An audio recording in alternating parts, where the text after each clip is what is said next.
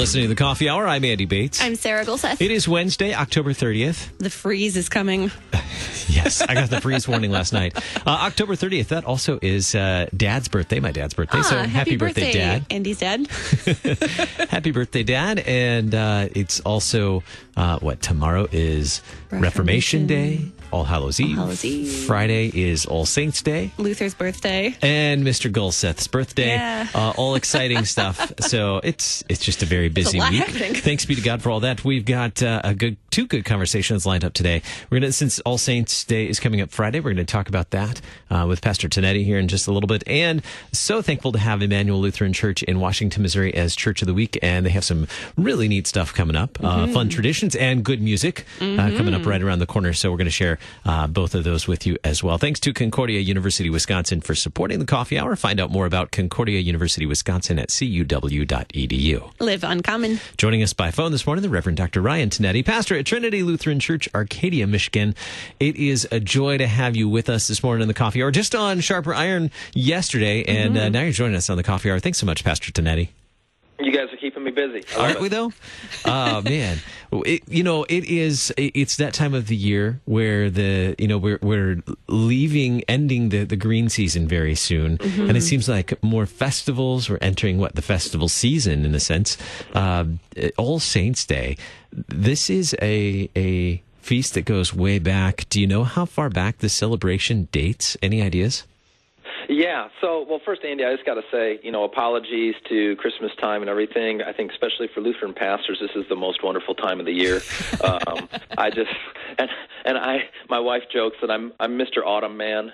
And uh, so I just I love late October. Leaves are changing. Baseball games going way too late into the night, and uh, and of course these great festivals of the church. Um, you know, as you said, October 31st, tomorrow, Reformation Day. Most of our churches celebrated it this past Sunday, and then day after that, All Saints Day to be celebrated this coming Sunday.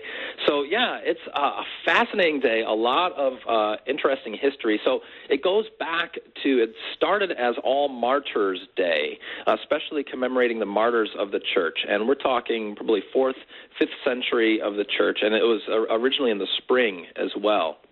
But sometime in, in the Middle Ages, um, seventh, eighth century, it was kind of rechristened as All Saints Day. Um, it was kind of a catch-all for all of the saints of the church, not just martyrs, but others who had been designated uh, by the church as holy people. And uh, then it got moved to the day that we celebrate it now, first of November, rather than being in the in the spring. So it has a long history, a long tradition in the church, and in fact, it kind of even split off later in the Middle Ages um, to have a separate spin-off day called All Souls Day, and uh, especially in that medieval imagination, All Saints Day was reserved for the special kind of upper class guys who got that direct ticket to heaven. All Souls Day was more um, your normal Christian, so to speak. Um, and of course, in the Reformation, in our Lutheran theology, we've sort of folded those together and, and put a different slant on it. Yeah. How does that, how does that uh, kind of bring us to to the now? Uh, how we celebrate it these days? Uh, contemporary Lutheran uh, culture. Um, how do we celebrate this uh, All Saints Day now? Yeah, so for now, I think that there's a few themes that we can really draw out in terms of our commemoration and celebration of All Saints Day. I think um, first and foremost, it's that celebration of the church united.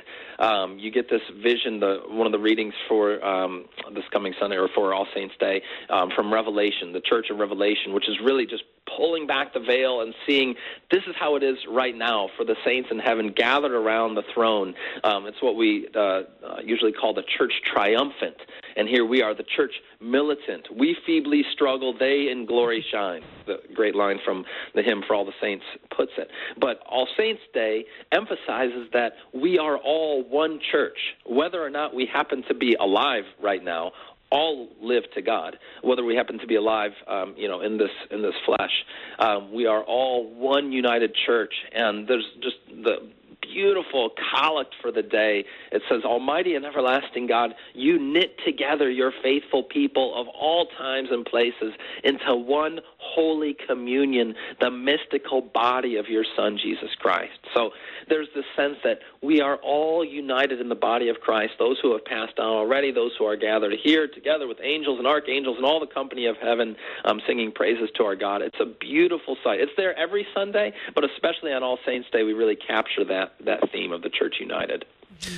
The, the Church United. Okay, so now that we're talking about the wonderful thing of being united, let's talk about how we're different as well, because that's always fun after we talk about being united. Um, you know, in some traditions, they pray for the departed. Um, right. Why? Right. Well, I, mean, I think it's pretty simple to understand when we we look at it from a perspective. If you're coming out of a, of a tradition or a belief system in which the souls, uh, the vast majority of souls, are stuck in this middle ground of purgatory you know, purgatory where you um, have not yet made it to the bliss of heaven. You're on your way there. You've already died. Um, you know, you know that you're safe. You're not going to hell, but you're you have this um, indefinite period in which you're being purged of your sins because you're not yet perfected and prepared um, to enter into the pearly gates. There's a lot of P's there, um, and so this uh, tradition and practice of praying for the dead presupposes that um, that hierarchy of heaven, purgatory, and then hell. So you're praying for the the people who are in purgatory that they might um, rush their trip through there. And this is obviously where the practice of indulgences that uh, Martin Luther so forcefully taught against comes in as well, where indulgences were a way to help uh, limit your loved ones as well as your own time in purgatory, buy it off a little bit. And so that's kind of w- where that comes from. And so it's easy to see also why it fell out of favor um, in the Reformation and in our Lutheran theology, where we believe you are made a saint already through the uh, declared word of God and through the blood of Jesus Christ, you are perfected. You are made holy in and through Him, and therefore you don't need to um, kind of continue to to work off all of your debt um, eternally or after you've died. Uh, Christ has already worked it all off for you, and so we pass from this life into uh, God's presence in heaven. Yeah, and when we when we uh, celebrate All Saints, a lot of times churches or we, uh, we at the IC on Friday will have uh, a, a, commemoration where we remember all of the the loved ones that have died in the faith. Um, but there's also loved ones that that maybe died outside of the faith. Is there um, is there hope for, or is is there something that that people can do on All Saints Day? Um, I don't know to remember those people as well who who maybe um, maybe weren't Christian.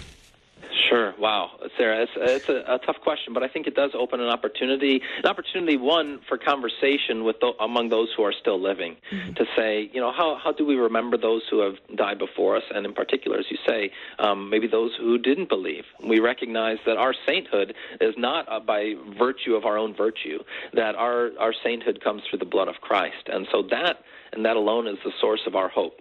That being said, I think we can still um, reflect gratefully on those who have passed on and, and think prayerfully about those um, who have who have died. Not in the sense of we're going to pray for them, um, but also to turn our hearts to those who are still living and to pray um, for those who who don't yet know the Lord. Um, in terms of the hope that we have for those who have died, I mean, we we place them in God's hands and according to His mercy. You know, we know from First Timothy, He desires that all people to be saved and come to a knowledge of the truth. And um, in the book of Ezekiel, he, he does not delight in the death of anyone. Um, even still, we lay those folks in His hands and we entrust them to His care. And uh, I think on All Saints Day and other days, it's an opportunity for us to recognize that our hope alone is in the, the mercy of God. Mm-hmm. So, for those of us with youngins, uh, with young yep. children, any ideas, or uh, we have just about a minute and a half, two minutes left. Um, right. How can we commemorate uh, All Saints Day for uh, helping children understand what this feast is and, and teach them about that?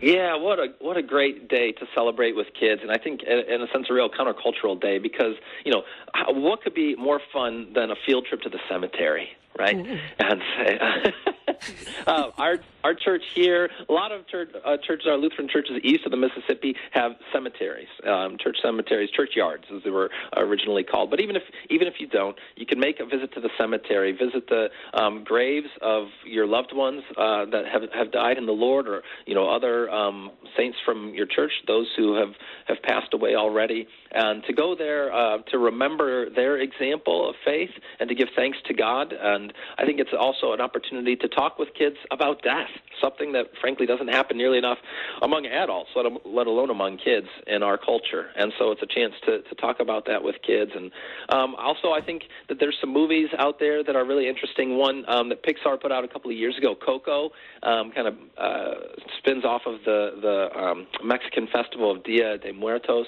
Um, it's not the theology of it is questionable at times, but again, I think it can open up some good conversation. Some people uh, really uh, objected to that movie. I thought that it had a really beautiful message in terms of of family and connection. Um, so I think that it can be properly understood. But um, those are just a couple of ways to really enjoy and celebrate, commemorate the day with uh, with your kids, and of course, take them to church and sing great hymns. Yes. Indeed. And Very and I, great hymns. I'm with you on the hymns, as you mentioned earlier, you know, this being a, a great festival season, a great time of year, because uh, two of my favorite hymns are hymns that we sing on All Saints Day. Behold a Host. Mm-hmm. I love Behold a Host. And, and then For All the Saints, of course. Sing with all the saints Yeah, in. I, I, a couple other ones I want to bust out this time here. Ye watchers and ye holy ones. Yep. Um, thine the amen and thine the praise. Hallel- I mean, we could go on and on. Can we just do a separate show on just All Saints Day? hymns? I mean, yeah. Pastor Tinetti sings the hymns of All Saints. Let's do Thank it. you so much, Reverend Dr. Ryan Tinetti, Pastor at Trinity Lutheran Church, Arcadia, Michigan. Thank you so much for joining us on the coffee hour today. Hey, pleasure as always. God bless, guys. Thank you. Coming up in just a little bit, we'll check in with our friends at uh, Emmanuel Lutheran Church in Washington, Missouri, KFUO's Church of the Week. You're listening to the Coffee Hour. I'm Andy Bates. I'm Sarah Gulseth.